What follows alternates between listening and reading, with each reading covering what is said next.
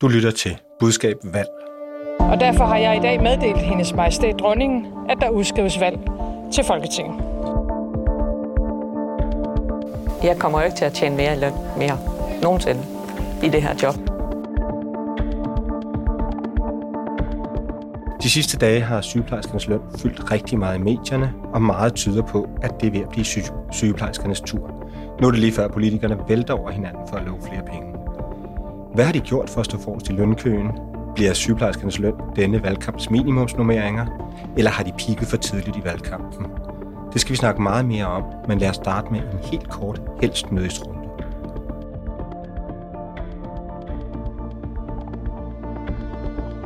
Natalie C. Larsen, hvem vil du helst være kommunikationsrådgiver for i dag? Jamen, jeg kunne godt tænke mig at sidde på siden af Lars Lykke, fordi at han er dygtig til at kaste sig ud i øh, nye medier. Senest øh, på TikTok har vi set ham agere sådan den her far- eller boomer-type, øh, som, øh, som prøver sig lidt frem, men alligevel er, er kikset, og det, det synes jeg, han skal have point for. Velkommen til. Du er SOME-ekspert og arbejder blandt andet med ældresagen, og så er du digital chef i Lead Agency, og så er du debutant her i Budskab. Velkommen det er til. Tak. Hvad med dig, Henrik Kjermgaard? Hvor vil du helst være rådgiver i dag?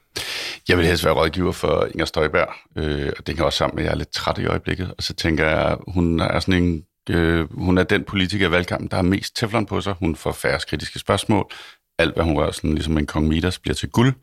Øh, I går aftes faldt hun over sin hund og brækkede, slog, forstod foden. Øh, det blev også til stor opmærksomhed på sociale medier. Forleden dag, der parkerede hun sin bil ulovligt. Det blev også til lidt fest og farve på sociale Altså ligegyldigt, hvad hun rører til, så falder det kun positivt ud. Så jeg tænker, hvis man har brug for en lang lur og være frisk og veludvilet den 1. november, så skal man arbejde for Inger. Så. Velkommen til. Du har været pressechef hos De Radikale, og så har du været særlig rådgiver for Margrethe Vestager. Og i dag er du stifter af White Cloud. Tak skal du have. Velkommen til Budskab Valg begge to, Fagbladet Journalistens daglige kommunikationspodcast. Mit navn er Thor Arnbjørn.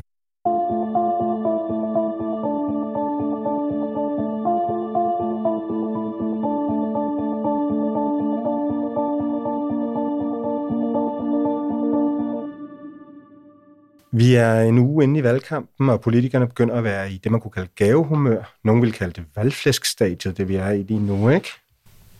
Jeg kan godt forstå, at de råber. Det er der god grund til, at de er ekstremt presset derinde. Og i SF, der har vi afsat 2 milliarder kroner, som vi gerne vil bruge til at sikre ligeløn til, til sundhedspersonalet. Ja, det vi hørte her var SF's Kirsten Norman Andersen fra i går aftes.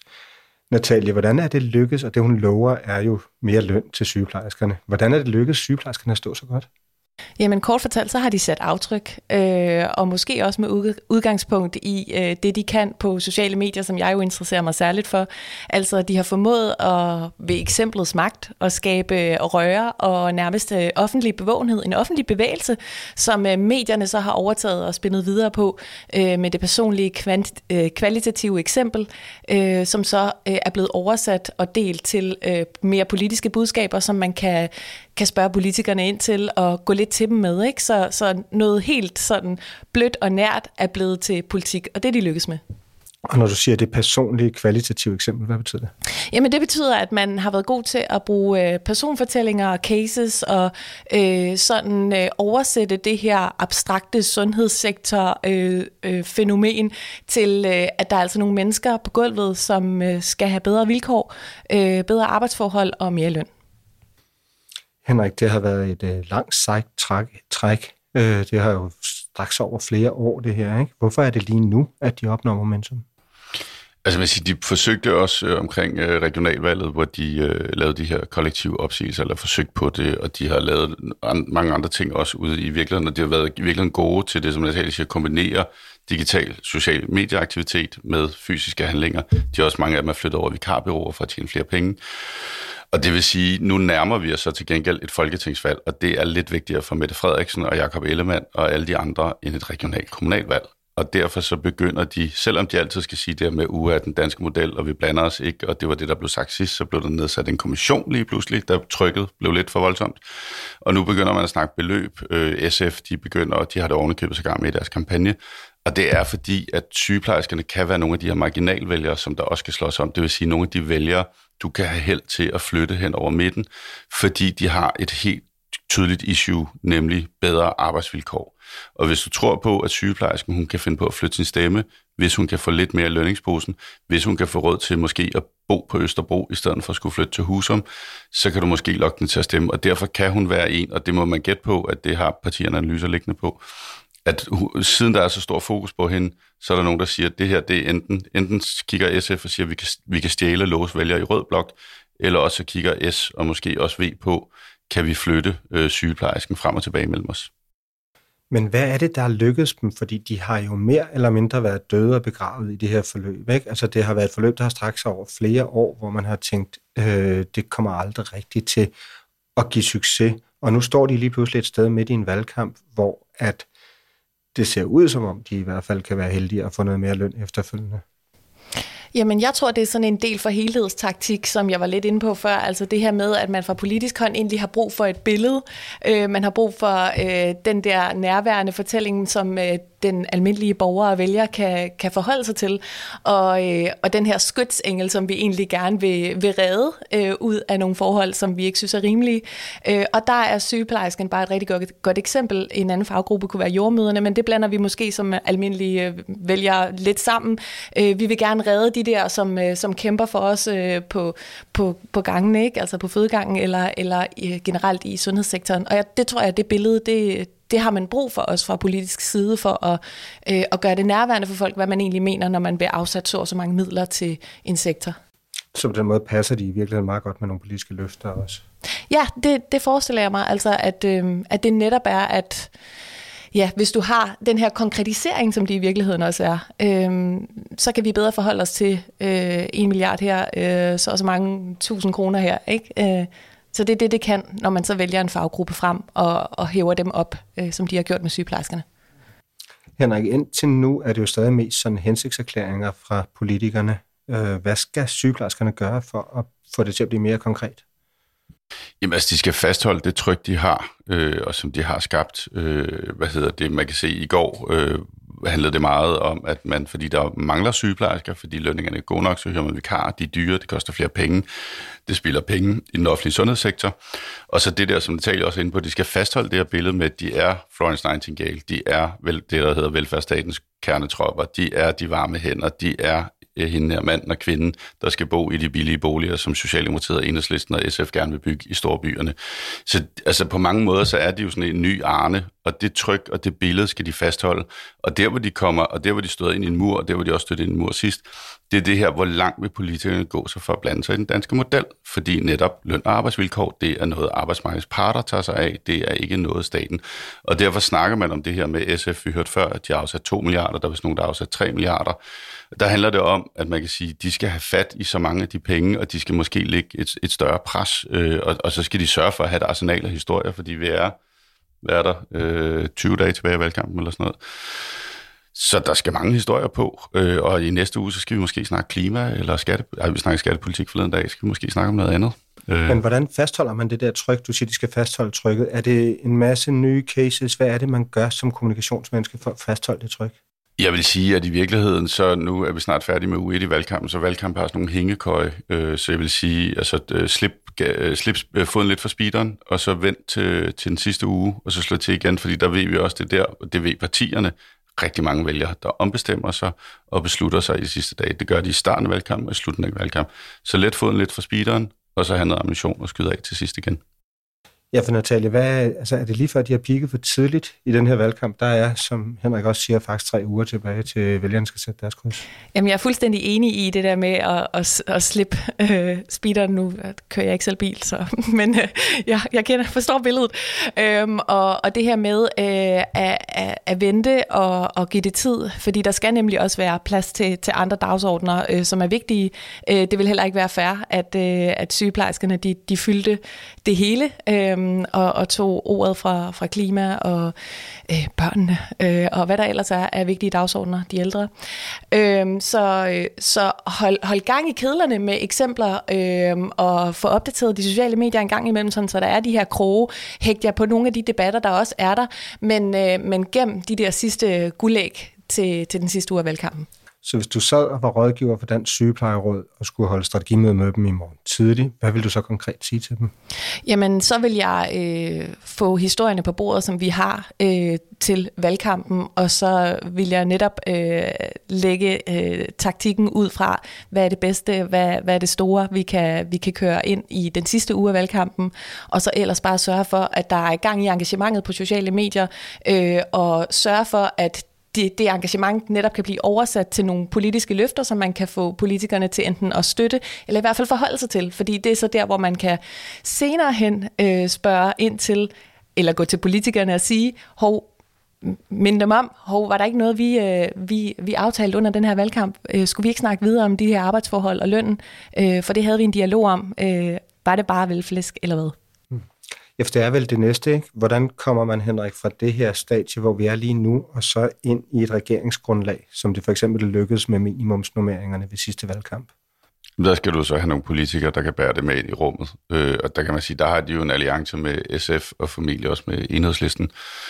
Øh, jeg mener, Lisbeth Bæk Poulsen, det står vist lige frem på hendes valgplakater, noget med sygeplejerskerne.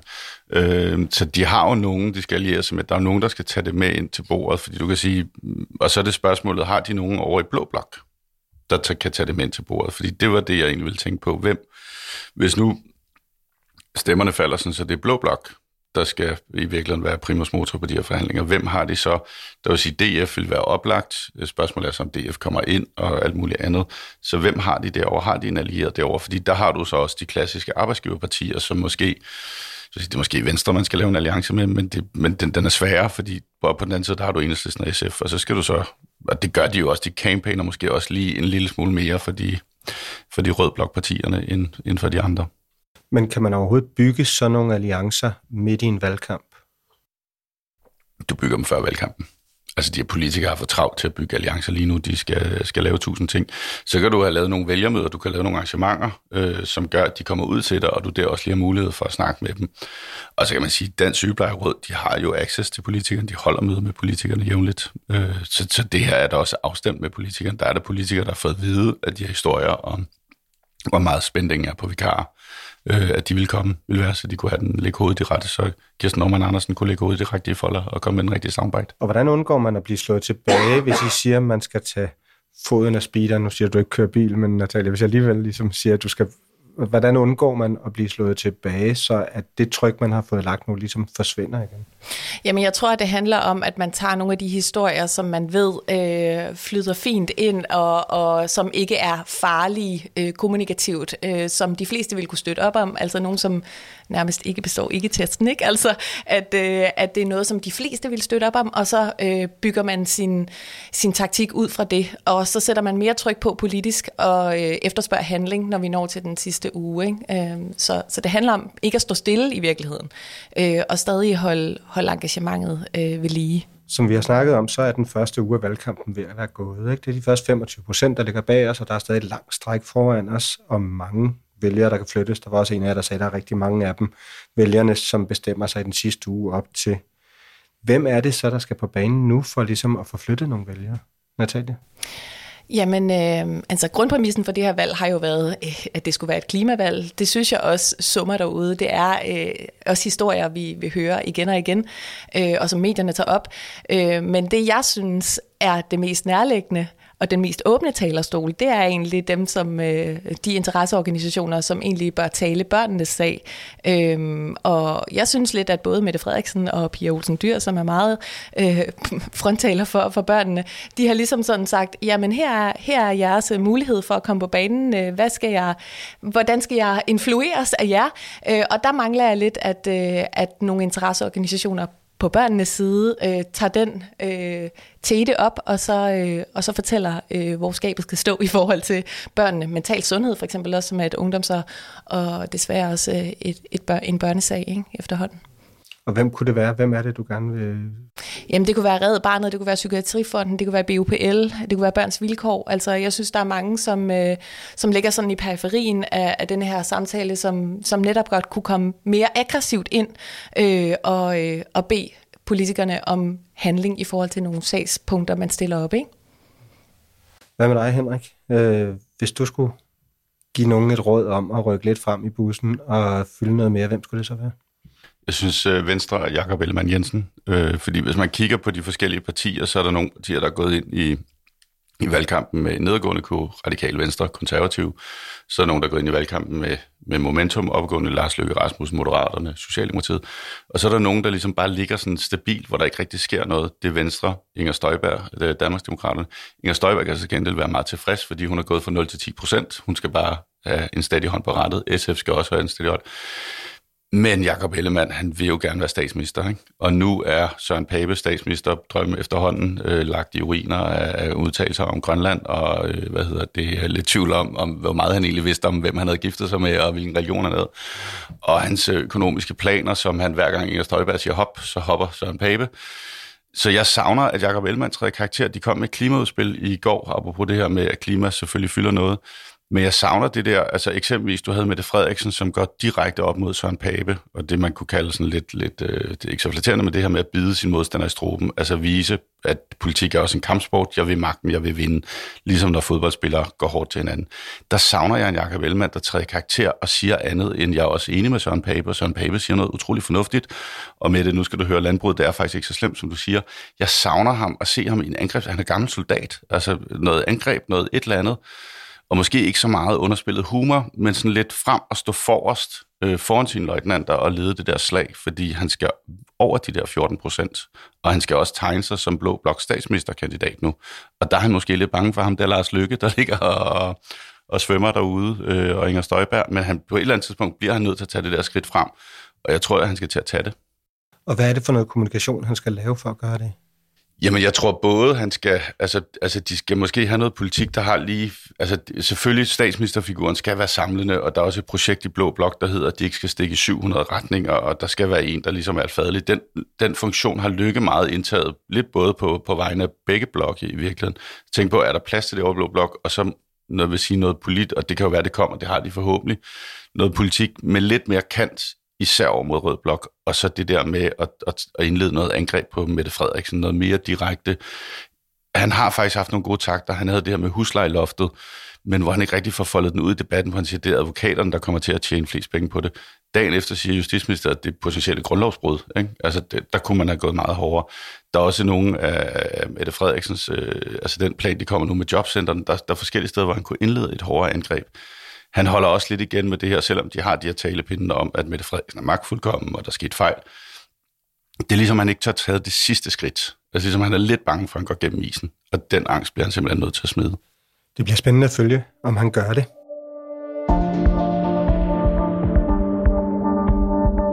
Du lyttede til Budskab Valg, en podcast skabt af Fagbladet Journalisten og tilrettelagt i samarbejde med Rakkerpak Productions, som også står for lyd og teknik. Tak til jer, Natalia C. Larsen og Henrik Kjermgaard. Mit navn er Thor Arnbjørn, og Marie Nyhus er redaktør.